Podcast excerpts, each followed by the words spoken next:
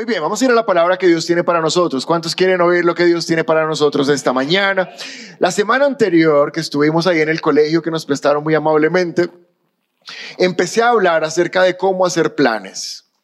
Porque como iglesia, algo que está dentro de nuestro ADN, algo que nos identifica es que planeamos mucho y planeamos todo que estés esta mañana en un lugar más grande, más bonito, no fue el resultado simplemente que hace dos meses se nos ocurrió y por qué no ampliamos el auditorio. No.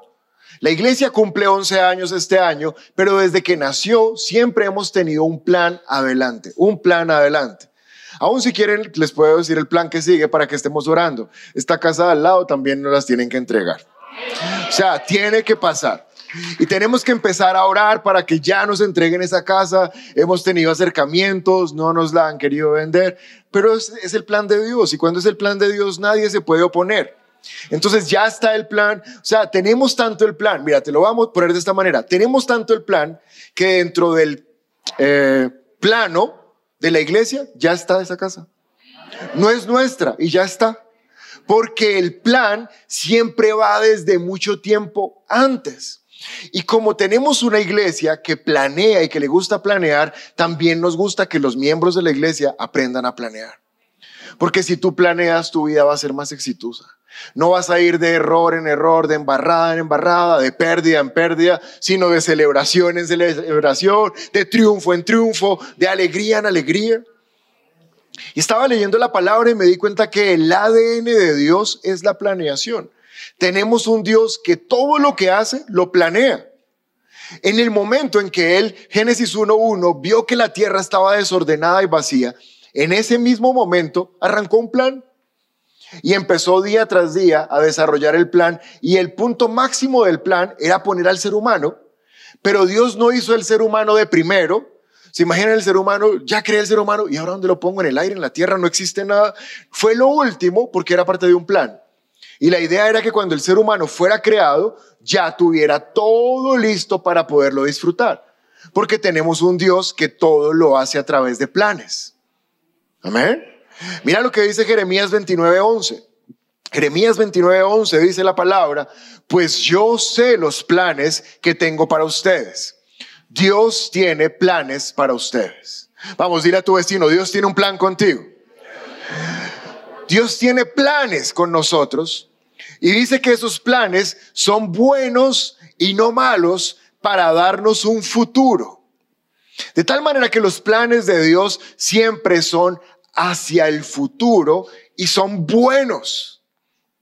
Hace como unos 20 días, quizás un mes les enseñé que a pesar que Dios tenga planes con todos nosotros, nosotros tenemos que meternos dentro de ese plan. Porque de nada sirve que Dios tenga un tremendo proyecto contigo si tú no te metes. Así que una frase muy buena para esta mañana es, la vida se trata de hacer que mis planes coincidan con los planes de Dios. Y cuando mis planes, mi día a día, mis decisiones coinciden con lo que Dios planeó, mi vida va a ser lo mejor. La vida no consiste, en hacer mis planes por un lado y Dios tiene otros planes para mí y yo voy viendo qué pasa. No, realmente no, no la vas a pasar bien. Pero el propósito de esta mañana es continuar con esto de la planeación. Y quiero enseñarles esta mañana seis maneras de hacer planes que no van a fallar. El título de la prédica hoy es seis estrategias para hacer planes infalibles, planes que no fallan. ¿Será posible hacer planes que no fallan? La respuesta es sí. ¿Cómo? Haciéndolos de la manera como Dios los hace. Y si esta mañana estás tomando nota, quiero que escribas ese título. Y si no, no estás tomando nota, quiero que tomes nota. Porque la primera manera para hacer planes es saber cómo se hacen planes. Y estoy absolutamente seguro que a ninguno le va a alcanzar la memoria para recordar las seis cosas que les voy a decir. Por eso quiero que tomes nota. Seis estrategias para hacer planes infalibles.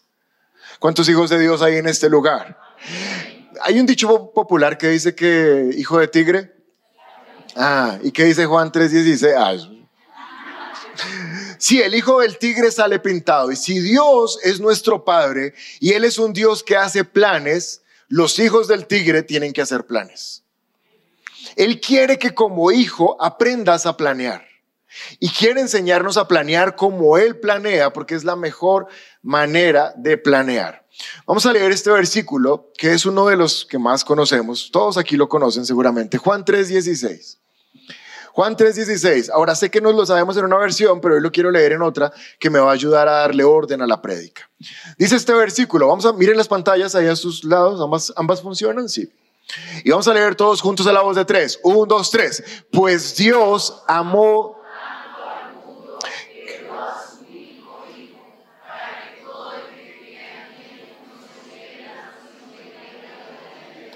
¿Todos conocíamos ese versículo? Gloria a Dios. ¿Qué es este versículo? Este versículo es el resumen de uno de los planes más importantes de Dios que se llama el plan de salvación. Si Dios es un Dios que hace planes, aquí está un plan de Dios y se llama el plan de salvación. Alguien que sabe hacer muchos, muchos planes en el mundo no cristiano, sino secular, dice que un buen plan es aquel que tú puedes explicárselo a otra persona con palabras sencillas y si te lo entiende fácilmente, es un buen plan. Y ese versículo, un solo versículo, resume todo el plan de salvación. Quiere decir que es un buen plan porque quedó explicado en un solo versículo. En un solo versículo dice lo que Dios hizo y para qué lo hizo. Y a partir de este versículo de Juan 3:16, vamos a aprender las seis estrategias para hacer planes que no fallan. La primera es que quiero que veas que la segunda parte del versículo dice, para que todo el que en él crea no se pierda, sino que tenga vida eterna. El propósito del plan de salvación es que ninguno de los que está sentado esta mañana acá vaya al infierno. ¿Estamos de acuerdo con eso, sí o no? El propósito del plan de salvación es que todos nosotros, los que me están viendo por, internet desde Ecuador, desde México, desde Estados Unidos, todos los que aún están afuera y todavía no han llegado, el propósito es que nadie se pierda, sino que todo el mundo tenga vida eterna. Primer secreto, si estás tomando nota, para tener planes infalibles, es pregúntate cuál es el resultado final que esperas de un plan. Porque Dios, el que mejor hace planes, nunca hace un plan sin saber para qué lo está haciendo. ¿Sabes qué dice este versículo? El plan que voy a hacer es para que ninguno se pierda. ¿Cuál es el resultado esperado de Dios de este plan? Que ninguno se pierda. ¿Qué pasa y cuál es una de las principales razones por las cuales la mayoría o muchos de los planes que hacemos a veces fallan? Que los hacemos para ir viendo qué pasa. Arranquemos. Frase típica de colombiano. Y por el camino vemos. ¿Cómo así que por el camino vemos? Pues con razón se le refunde a uno el camino, si es que ese no es el plan. El plan, primer consejo para que uno tenga un plan que no fracasa, es no iniciar el plan sin saber cuál es ese final del plan. Y aquí vienen muchos jóvenes, muchos adolescentes, algunos ya más grandes. Pastor, es que queremos ser novios. Y uno, tan lindos. ¿Y para qué? ¿Para qué? A ver, contéstenme ustedes. ¿Para qué creen que dicen que quieren ser novios? Ojalá. No, para conocernos y para amarnos, para amarnos cada día. Y uno por dentro, no, ya fracasaron. O sea, eso no es un plan. Y por eso tiene una novia, diez novias, treinta novias, para conocerlas a todas. Porque eso no es un plan. Estoy hablando como un ejemplo. El noviazgo no es para conocerse, porque para eso pueden ser amigos. Y se conocen siendo amigos. A la luz de la palabra, el noviazgo es porque tú ya sabes que con ese te casas. Entonces por eso después están llorando, después están con una tusa tenaz, después están ahí poniendo música triste, porque no arrancaron con el plan en la mente. Pastor, seremos novios porque en seis meses le voy a poner el anillo, en un año me estoy casando, voy a vivir en Mosquera, ya mire una casa, no sé qué, la cuota inicial valeta. Uy, quieto. Y les digo que así los he tenido acá en la iglesia. se ponen de novios, ya saben cuánto vale la cuota inicial de la casa que van a vivir. Eso es un plan. La probabilidad de que eso fracase, siempre hay una probabilidad, pero es muy bajita. Tienen claro para dónde van. Miren lo que dice eh, Isaías 46, 10. Qué tremendo versículo. Yo creo que puede ser el versículo clave de esta prédica. Yo conté el final desde el comienzo y mucho antes de que sucediera. ¿Sí ven cómo trabaja Dios? Él ve el final desde cuándo?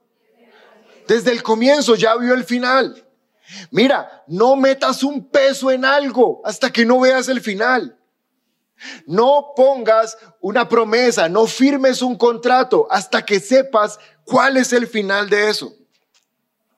Ahora no somos Dios y no podemos conocer todas las cosas cómo van a salir, pero sí podemos tener un plan.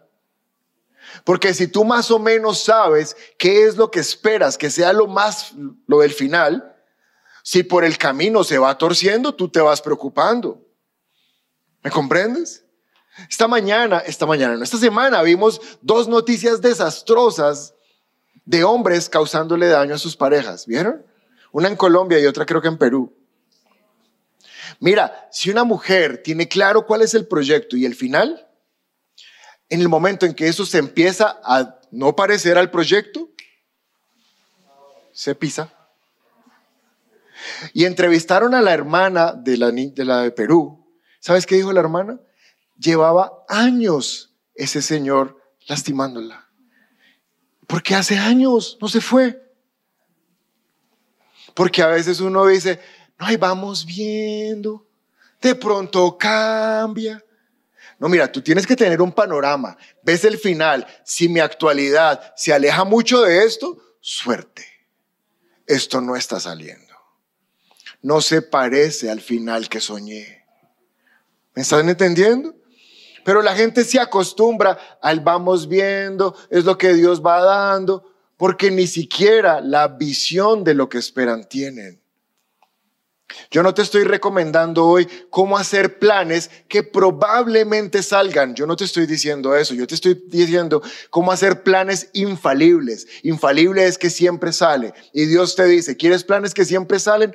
Antes de una firma, antes de un sí, antes de un te amo, antes de 10 pesos, Piensa en el final. Y si el final no lo ves, no lo hagas. Me pasó esta misma semana, me pasó ayer, ayer. Tengo un plan maravilloso, porque es mi plan. Es espectacular. Y se lo conté a mi esposa. Fuimos hasta el lugar donde el plan se podría desarrollar. Y yo, sí, y le estoy mostrando todo lo bonito, todo lo agradable, todo lo perfecto. ¿Y sabes qué me dice?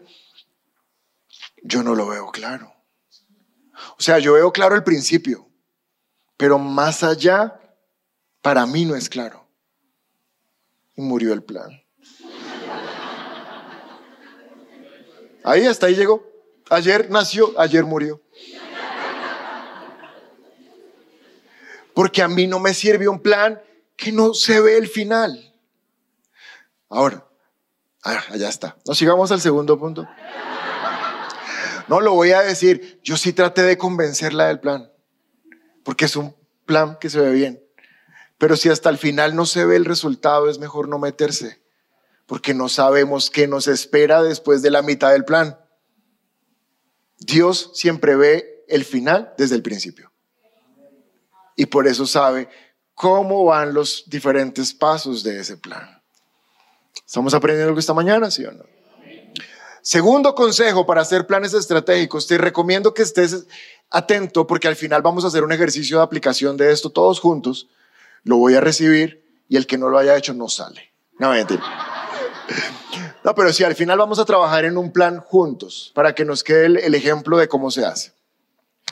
Segundo, segunda manera de hacer un plan infalible. Dice que de, de tal manera o tanto amó Dios al mundo. ¿Cuál fue la motivación para mandar a su hijo al mundo? El amor.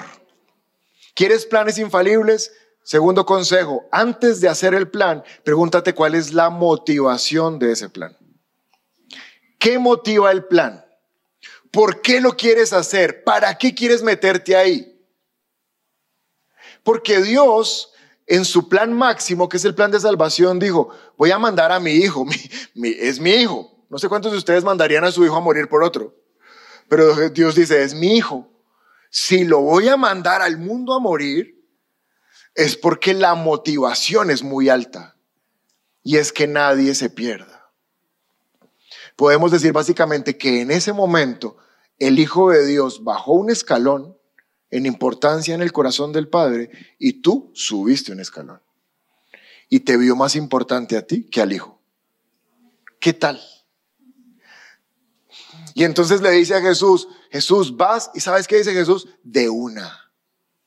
¿Por qué? Porque yo también los amo. Y dice la palabra que siendo Dios, no consideró ser igual a Dios como algo a que aferrarse, sino que Jesús nos amó tanto que nos amó más que a Él mismo. Entonces, siempre que un plan se vaya a empezar a escribir o a pensar, pregúntate qué te motiva el plan. En este caso es el amor. Y el amor es una de las motivaciones más fuertes para que los planes salgan. No falta el que está ahí cayéndole a la chica. Sí, viste, el pastor está confirmando. No estoy confirmando nada.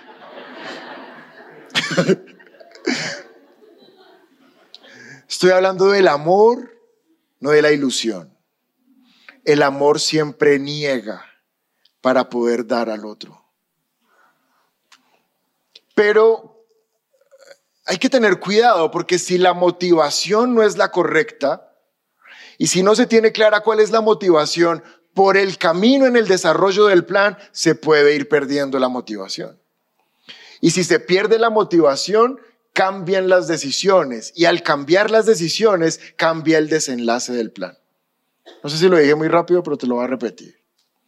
Si yo empiezo un plan bien motivado, con una buena motivación, pero no la mantengo clara, por el camino cambia la motivación y al cambiar la motivación cambian las decisiones. Y cuando cambio las decisiones, cambia el final del plan. Se los voy a poner con un ejemplo. Hechos capítulo 5, verso 3. Hechos 5, 3 dice Pedro, Pedro le dice a Ananías, Ananías, ¿por qué le permitiste a Satanás que llenara tu corazón? Le mentiste al Espíritu Santo y te quedaste con parte del dinero. ¿Cuál era el plan de Ananías y Zafira? Vender un lote que tenían y dar la plata a la iglesia para que pusieran el drywall. Por ejemplo, por ejemplo, por ejemplo. Entonces Ananías y Zafira venden el, el, lote, tienen el dinero y de camino a entregar la ofrenda dicen, uy, no, esto es mucha plata. Como fuimos de brutos ofrecer todo eso. No, no, no. Ananías le dice a Zafira, digamos que lo vendimos en menos dinero. Entonces se pusieron de acuerdo y cuando llegan Ananías donde Pedro, le dice, mira, vendí esto en tanto y el Espíritu Santo le dice a Pedro, está mintiendo. Y Pedro le dice a Ananías, seguro que fue en esa plata y Ananías dice, seguro y ¡pum! se cae muerto. Y se lo llevan muerto. Al rato llega Zafira con el mismo plan y Pedro le dice, ¿vendieron el lote en esa plata? Y, Zafira dice, sí, en esa plata. Y le dice Pedro, pues los mismos que acaban de sacar a tu esposo muerto te sacarán a ti. Y se muere también. ¿Qué pasó? Arrancaron con la motivación correcta. ¿Cuál era la motivación? Dios. Señor, que tu obra crezca, que más gente conozca, eh, empujar el Evangelio. Motivación correcta. Pero por el camino cambió la motivación. Ahora, ¿qué motivación entró en su corazón? Se llama codicia. Uy, no, eso es mucha plata, ¿qué tal? Dios, ¿para qué necesita toda esa plata? Con la mitad hay. Y miren lo que dice el versículo, miren la palabra. Pedro le dice a Ananías, ¿por qué le permitiste a Satanás que llenara tu corazón? Pregunta, ¿qué hizo Satanás con Ananías? Predica de la semana pasada, ¿qué hizo Satanás con Ananías? Lo ilusionó. ¿Qué es una ilusión? Un pensamiento mentiroso, que produce Satanás en este contexto, ¿no? Le dijo, no, esa plata, con esa plata te compras otro lote incluso más grande. Y le desvió el corazón. Al cambiarle la motivación, codicia, cambió la decisión, cuánto dar. Al cambiar la decisión, cuánto dar, cambió el resultado, se murieron. Entonces, de lo que estamos hablando esta mañana, número dos, es que no hagas planes sin tener clara, sin tener bien filtrada, como cuando uno pasa por un colador, ¿por qué estás haciendo ese plan? Y básicamente uno puede poner dos grandes panoramas cuando va a tomar una decisión. Esta decisión la hago teniendo en cuenta a Dios y amando a Dios. O esta decisión la hago teniendo en cuenta mi ego, mi gusto, mi placer, lo que yo quiero. Porque la puedes hacer con el gusto tuyo y con el plan tuyo y con el deseo del tuyo. No pasa nada. Pero si quieres que sea infalible, hazlo a la manera de Dios. Y no vas a fracasar jamás. Si la motivación de tus decisiones siempre invita a Dios, serán infalibles. No tienen por qué fracasar. Gracias por su entusiasmo. Personas quieren casarse, cásense. Pero ¿y cómo va Dios en ese matrimonio? ¿Qué, impacto tiene Él? ¿Qué, lugar va a ocupar? ¿Va a ser el centro o va a ser el, preámbulo de la fiesta el día del matrimonio y ya? Porque el plan puede parecerse, pero son cosas diferentes. Gente quiere poner un negocio, ponlo, pero ¿qué tiene que ver Dios con ese negocio? ¿Va a ser glorificado? Ahí personas van a percibir que Dios es el, quien, el que te bendice. Incluso de ese negocio vas a bendecir a Dios o eso es para tus deleites y tus, tus egoísmos. Siempre pregúntate antes de hacer un plan, de poner un negocio, de iniciar una relación, de hacer una inversión, cuál es la motivación del corazón. Amén. ¿Estamos aprendiendo algo, sí o no? Número tres, dice que tanto amó Dios al mundo que envió a su Hijo. ¿A quién envió? Y aquí uno se pregunta, ¿y si Dios quería tanto salvar al mundo, por qué no vino él mismo? ¿Por qué mandaba a su Hijo? Hijo, salvamos al mundo. Sí, papá, ve.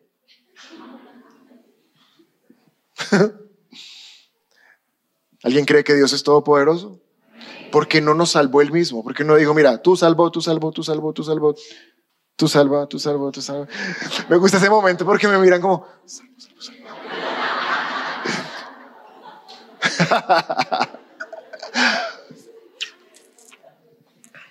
Preguntémonos algo, ¿en qué momento decidió Dios enviar a Jesús?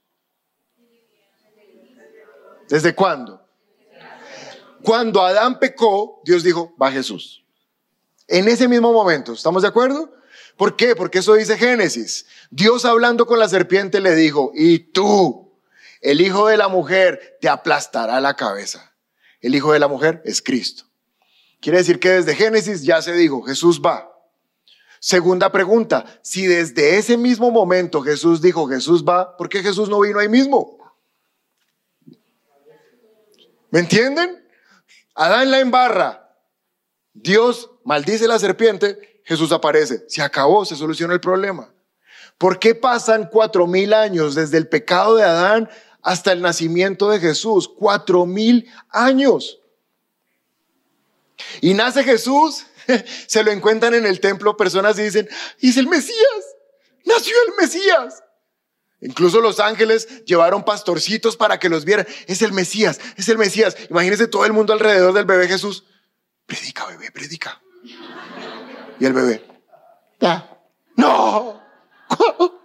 ¿Cuándo va a empezar a predicar este bebé? Lo hemos esperado cuatro mil años y ahora no sabe hablar.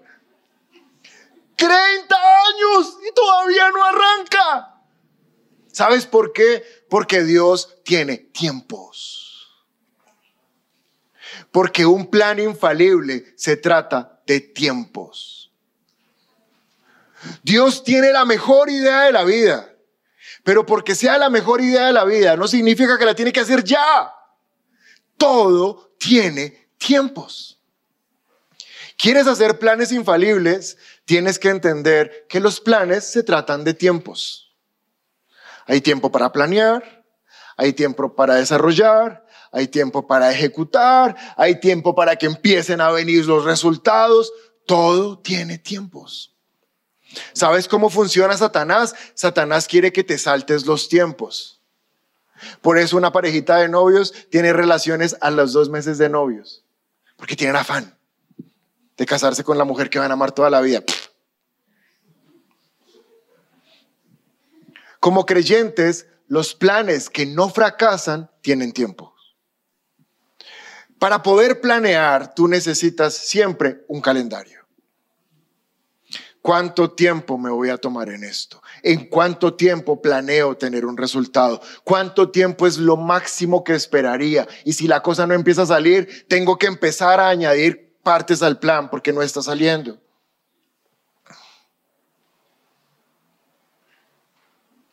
Gálatas 4:4, mira las pantallas por favor, dice, ese versículo, upa, estamos creciendo. Creció la, el auditorio, creció la letra, está creciendo todo. Miren el versículo, dice, pero cuando llegó el momento oportuno, ¿qué dice el versículo? Pero cuando llegó el momento Vamos, una vez más. Pero cuando llegó el momento, una vez más, pero cuando llegó, cuando llegó el momento oportuno que hizo Dios, mandó a su hijo a nacer de una mujer y vivió bajo la ley. Si hubiera nacido un mes antes, ¿qué hubiera sido? El momento inoportuno. Si hubiera nacido un año antes, ¿qué hubiera sido? Inoportuno. Si hubiera nacido 500 años antes, ¿qué hubiera sido? Porque Dios sabe cuándo es el momento oportuno. Un buen plan está lleno de momentos oportunos. El tiempo es un factor clave en los planes, porque hay personas que por acelerar los tiempos toman atajos. Y a veces los atajos conducen a lugares que no son donde uno espera. Ayer yo estaba en un pueblito que se llama Cogua. Iba saliendo de donde estaba y puse el Waze, iba con otra persona y el Waze nos mandó por un atajo y nosotros súper bien. Nos va a ahorrar toda esa vuelta que nos dimos cuando llegamos. Íbamos ahí por nuestro atajo. Cuando llegamos había un derrumbe terrible y toda la carretera estaba trancada. Y nos miramos como, no. No solo perdimos el tiempo de llegar hasta el derrumbe, sino que tuvimos que volver a tomar el camino inicial. Porque no todos los atajos llegan antes. Por eso el factor tiempo es clave a la hora de planear. Porque hay cosas que se van a tomar ese tiempo y no lo debes acelerar. Es ese tiempo. Amén. Pero hay cosas que tampoco se pueden retrasar, porque entonces nos podemos relajar. Salmos 90.12 dice, Salmos 90.12, enséñanos a entender la brevedad de la vida para que crezcamos en sabiduría. Mírame un segundo. Cuando comprendemos qué significa el tiempo, empezamos a tomar decisiones más sabias. Entre más jóvenes una persona, niños, adolescentes, no comprenden el valor del tiempo. A veces hay chicos entrando a la secundaria. No es la tercera vez que pierdo el año, pero ahí voy. Y uno piensa, si supieras el tiempo que estás perdiendo más adelante. Pero todavía no lo comprende, ¿me entienden? Pero entre uno más envejece, más entiende que tiene que aprovechar el tiempo. ¿Cuántos aquí valoran y aprovechan bien el tiempo? Están viejitos, ya están viejitos. Porque eso le pasa a uno cuando se empieza a envejecer. Solamente llévate esta última idea de este tercer punto. Tiempo y planes son hermanos gemelos. Tiempo y planes son hermanitos gemelos, son la misma cosa. Y si tus planes no involucran tiempos, no involucran fases de los proyectos, estás planeando mal. Cuarto consejo. Estos tres que me quedan son más fáciles. Porque tanto amó Dios al mundo que envió a su Hijo. Ya supimos que envió a su Hijo en un tiempo oportuno. Vamos a la cuarta, ¿verdad? Pero Dios envía al Hijo y lo más curioso es que cuando está el Hijo y todo el mundo dicen, dale Jesús, ¿qué hay que hacer? Jesús dice, me voy. Pero les dejo el Espíritu y yo, no, no, venga, seamos serios. O sea, estamos esperando la salvación de Dios. Dios dice, sí, pero envío al Hijo. Y llega el Hijo y dice, no, pero me voy y dejo al Espíritu. ¿Cómo es? O sea, al final, ¿quién es el que va a hacerse responsable por este plan? Segunda de Corintios 13, 14, dice que la gracia del el Señor Jesucristo, el amor de Dios y la comunión del Espíritu Santo sea con todos ustedes. ¿Y ustedes responden? Y con tu espíritu. Eso. Que la gracia del Señor Jesucristo, el amor de Dios y la comunión del Espíritu Santo sea con todos ustedes. Gracias. Miren que este versículo, que no era así. Miren que este versículo habla de los tres miembros de la Trinidad. Está el Señor Jesucristo, está el Espíritu Santo y está el Padre. Y cada uno tiene una función, cada uno tiene una responsabilidad. Cuando habla de Jesús, habla de la gracia. ¿Y qué es la gracia? Que sin Jesús nosotros no le caemos bien a Dios.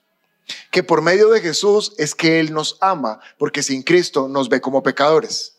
Entonces, Jesús es nuestro representante ante el Padre para que le caigamos bien. Pero después dice que el Espíritu Santo tiene comunión con nosotros. ¿Cuál es la función del Espíritu Santo? Estar con nosotros siempre, enseñarnos, recordarnos, guiarnos, animarnos, avivarnos, corregirnos, confortarnos, consolarnos. Es la función del Espíritu Santo. Es el coach personal siempre. Pero ¿cuál es la función del Padre? El Padre dice, y el amor de Dios. El Padre nos ama. Y nos ama y por eso nos llama a sus hijos. Y nos adopta el Hijo tiene gracia, el Espíritu Santo está con nosotros y el Padre nos ama. Cada uno tiene una función. Les acabo de preguntar, ¿y por qué Dios manda al Hijo y el Hijo dice, que ahora es el Espíritu Santo? Porque el cuarto plano, el cuarto, perdón, la cuarta estrategia para que el plan salga bien, según Dios, es que cada persona tiene una responsabilidad en el plan. Y que tenemos que hacer planes en lo posible que involucren más personas.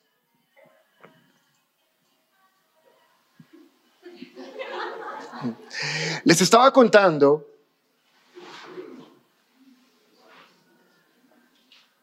Les estaba contando cómo ayer yo tenía un plan, pero me llevé mi team para ver si le parecía bien el plan.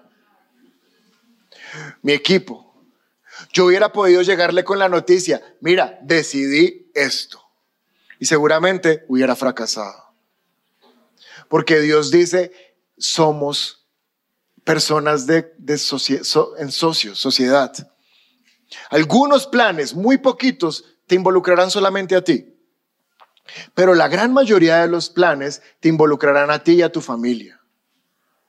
A ti y a tu iglesia. Porque Dios ama el trabajo en equipo. ¿Acaso Jesús no era Dios y no hubiera podido hacer lo que él quisiera? Pero no arrancó sin un equipo. Primero reunió el equipo. Dios, Espíritu Santo y Jesús trabajan en equipo. Y familias fracasan porque el esposo hace lo que se le antoja. Porque es que él manda en la casa. Sí, por eso. Manda mal. Por eso es que andan como andan. Porque somos miembros de un equipo. Aún a mí me encanta cuando estamos hablando algo con mi esposa y se mete Juan de ocho años. No. Es que así no es. Es que no me parece. Qué tremendo escuchar la voz de un niño. Qué tremendo que valores su opinión. Porque los buenos planes, dice la palabra, requieren múltiples consejeros, múltiples puntos de vista. Cuando trabajas en equipo, tienes que menguar tu soberbia de que todas te la sabes para tener misericordia con alguien que quizás no sabe tanto como tú. Pero te forma de la humildad, que es la base del éxito. Amén. Entonces, cuarto consejo para hacer planes es comparte responsabilidades, trabaja en equipo, busca consejos, presta atención a lo que los otros dicen y sé humilde para trabajar en equipo. Quinto, Dice que lo envió para que todo el que en él, para que todo el que en él, Dios ya tiene el plan, Dios ya vio el final, Dios ya tiene el equipo, Dios ya tiene el, calendario, cómo lo va a ir desarrollando y aún así el plan está incompleto. Porque para que el plan sea bueno, ahora todos los que estamos aquí tenemos que creer en él.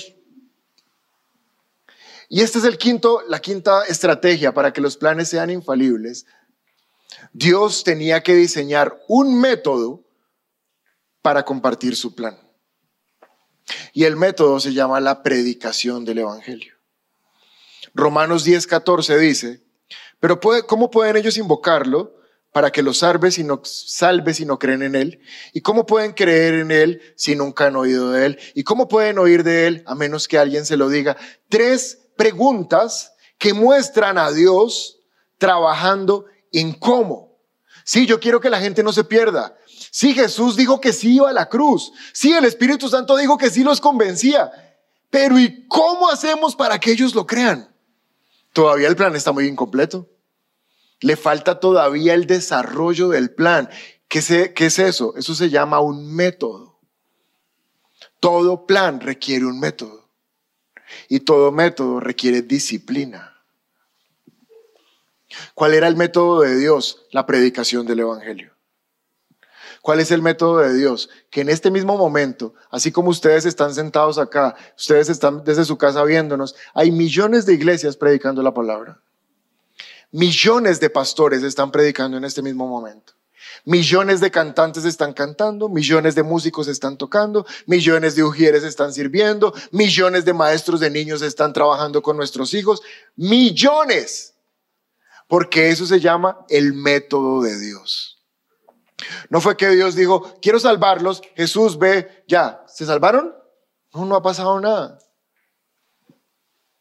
Quiero que sepas, iglesia, que tener una buena idea no significa que tienes un buen plan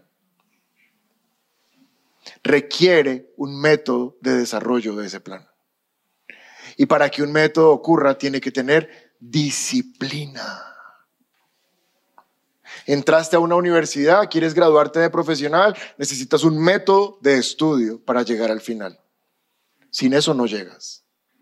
Te casaste, quieres tener un matrimonio que pueda celebrar como mis papás, 57 años de, matrimonio.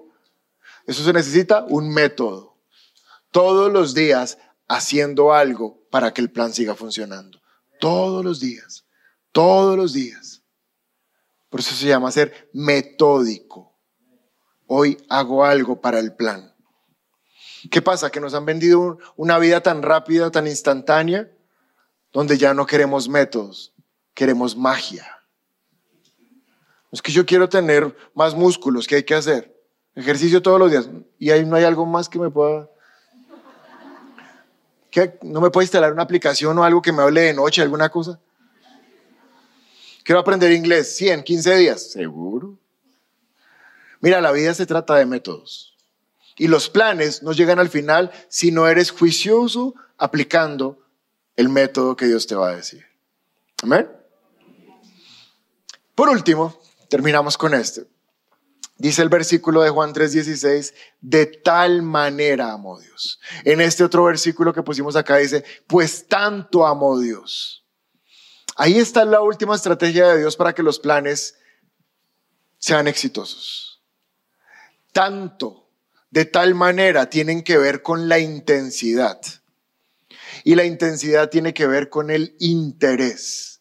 ¿Qué significa esto? Que los planes que al final llegan a, un buen éxito es porque se mantuvo el interés durante el desarrollo del plan. Tienes que mantenerte interesado en que el plan funcione. Sí, Dios dijo en Génesis, va a ir mi hijo y Jesús vino a los cuatro mil años. ¿Qué tal a los dos mil años el padre hubiera perdido el interés? No, Jesús, ya no vayas. ¿A qué? Si es que el hombre es malo, es malvado. Que mueran todos. Pero ¿sabes por qué pasaron cuatro mil años y aún viene Jesús? Porque Dios mantiene el interés en nosotros. Y mira lo que dice segunda de Pedro 3. Versículo 9, solo el 9. En realidad, no es que el Señor sea lento para cumplir las promesas, como algunos piensan. Al contrario, Él es paciente por amor a ustedes. No quiere que nadie sea destruido, quiere que todos se arrepientan. No quiere que nadie sea destruido. ¿En qué tiempo gramatical está la expresión no quiere? Presente. Quiere decir que cuando Dios no quiere que nadie sea destruido. En este momento, no quiere. Pero desde Génesis no quería. Cuando Jesús vino, no quería y hoy todavía sigue no queriendo. ¿Qué? Que la gente sea destruida. Quiere decir que pasa el tiempo y el interés de Dios por su plan no cambia. Sigue siendo el mismo. ¿Qué pasa a veces con los planes que hacemos? Que cuando los arrancamos, sí, sí, sí, una, una, hágale, hágale, eso va a salir bien, hágale, hágale.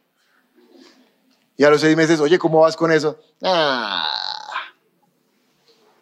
ya desmotivados. Si eres como yo, que no te lo recomiendo, yo arranco un plan y al mes ya quiero otro. Porque pierdo la motivación, porque es que me encanta estar de plan en plan y eso no es tan bueno. Ahora, los planes que tengo que son de Dios van hasta el final. Estoy motivado con esos planes. Pero ¿cuál es el éxito para que los planes no fracasen? El último secreto es mantén la motivación en tu plan. Tienes que mantenerte motivado, recordar por qué habías hecho ese plan. Gálatas 6:9, y con este término dice, no nos cansemos de hacer el bien, porque a su debido tiempo cosecharemos numerosas bendiciones si no nos damos por vencidos. Alguien diga fuerte, si no nos damos por vencidos.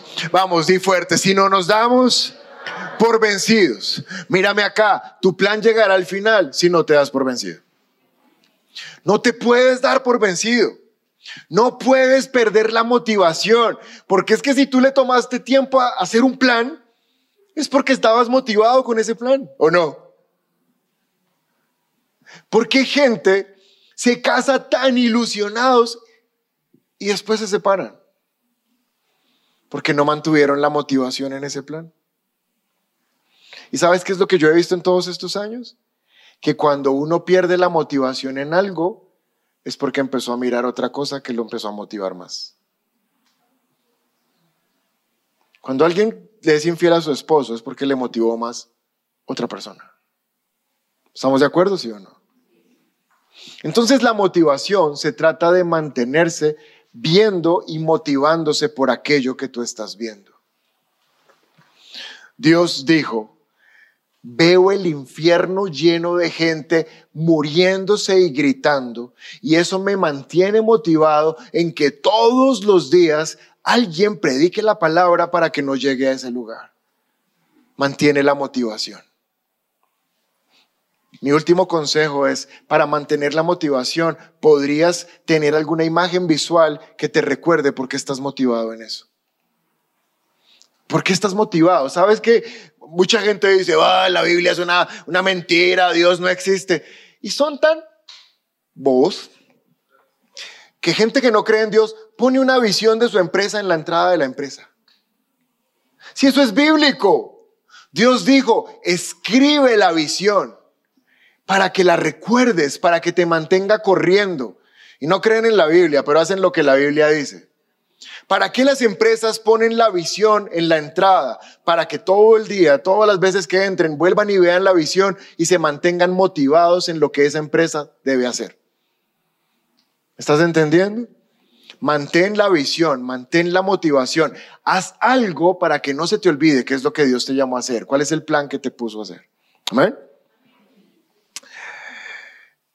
Vamos al ejercicio práctico. Ya terminé la prédica. Quiz test, examen. Voy a ponerles un versículo, Lucas 12, Lucas 14, 28, perdón. Y pueden trabajar en equipo. Si estaban con su esposa, estaban peleados, reconcílense y, y trabajen, trabajen en este ejercicio juntos. ¿Listo? Y si estás solo, oramos por ti y trabaja solito por hoy.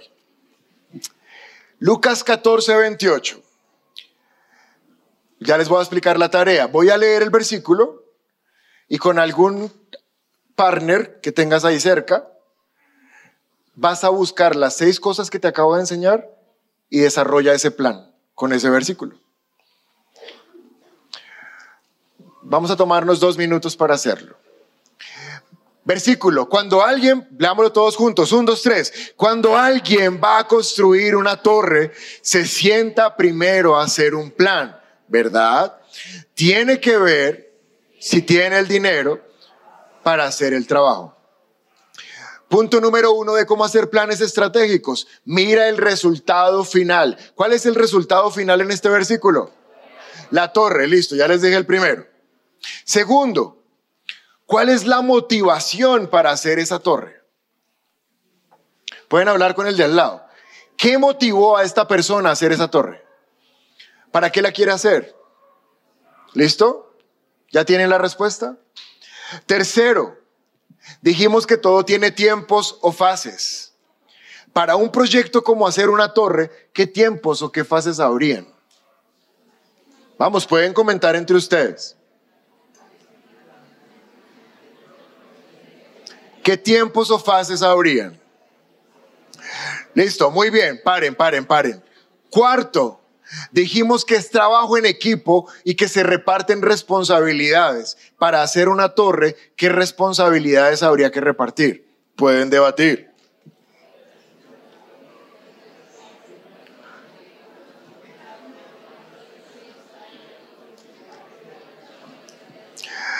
Paren, paren, paren, paren. Quinto, quinto. Dijimos que hay que tener un método o una estrategia o un plan que se, se va repitiendo. ¿Qué método habría para construir una torre según este versículo? ¿Qué método hay ahí?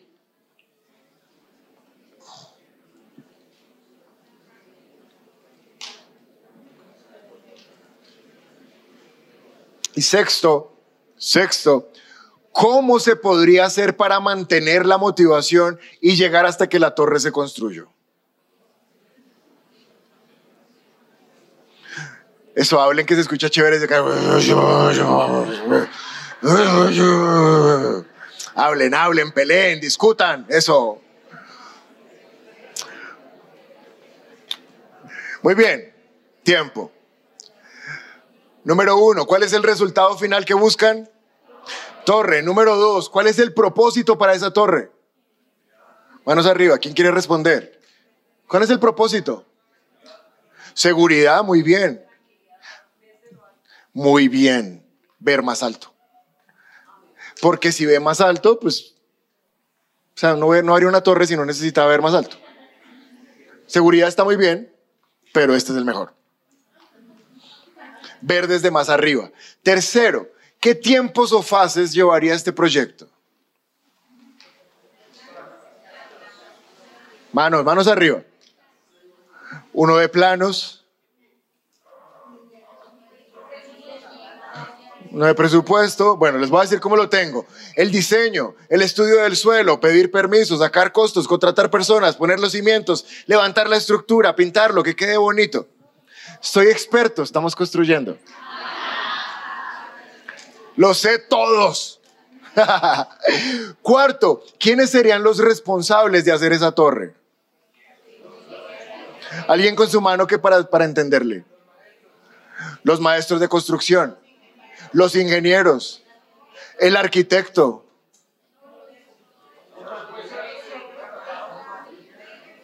El dueño del terreno, el banco si toca sacar plata prestada. Quinto, mirando ese versículo, ¿cuál es el método?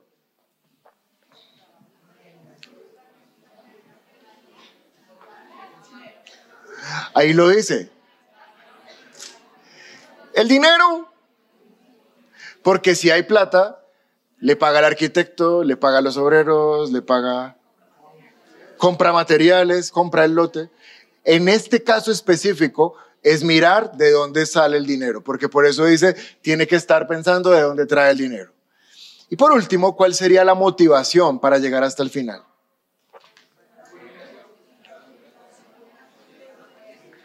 Van a mitad de torre y se acabó la plata y ¿Cuál sería la motivación para hacer un esfuerzo extra?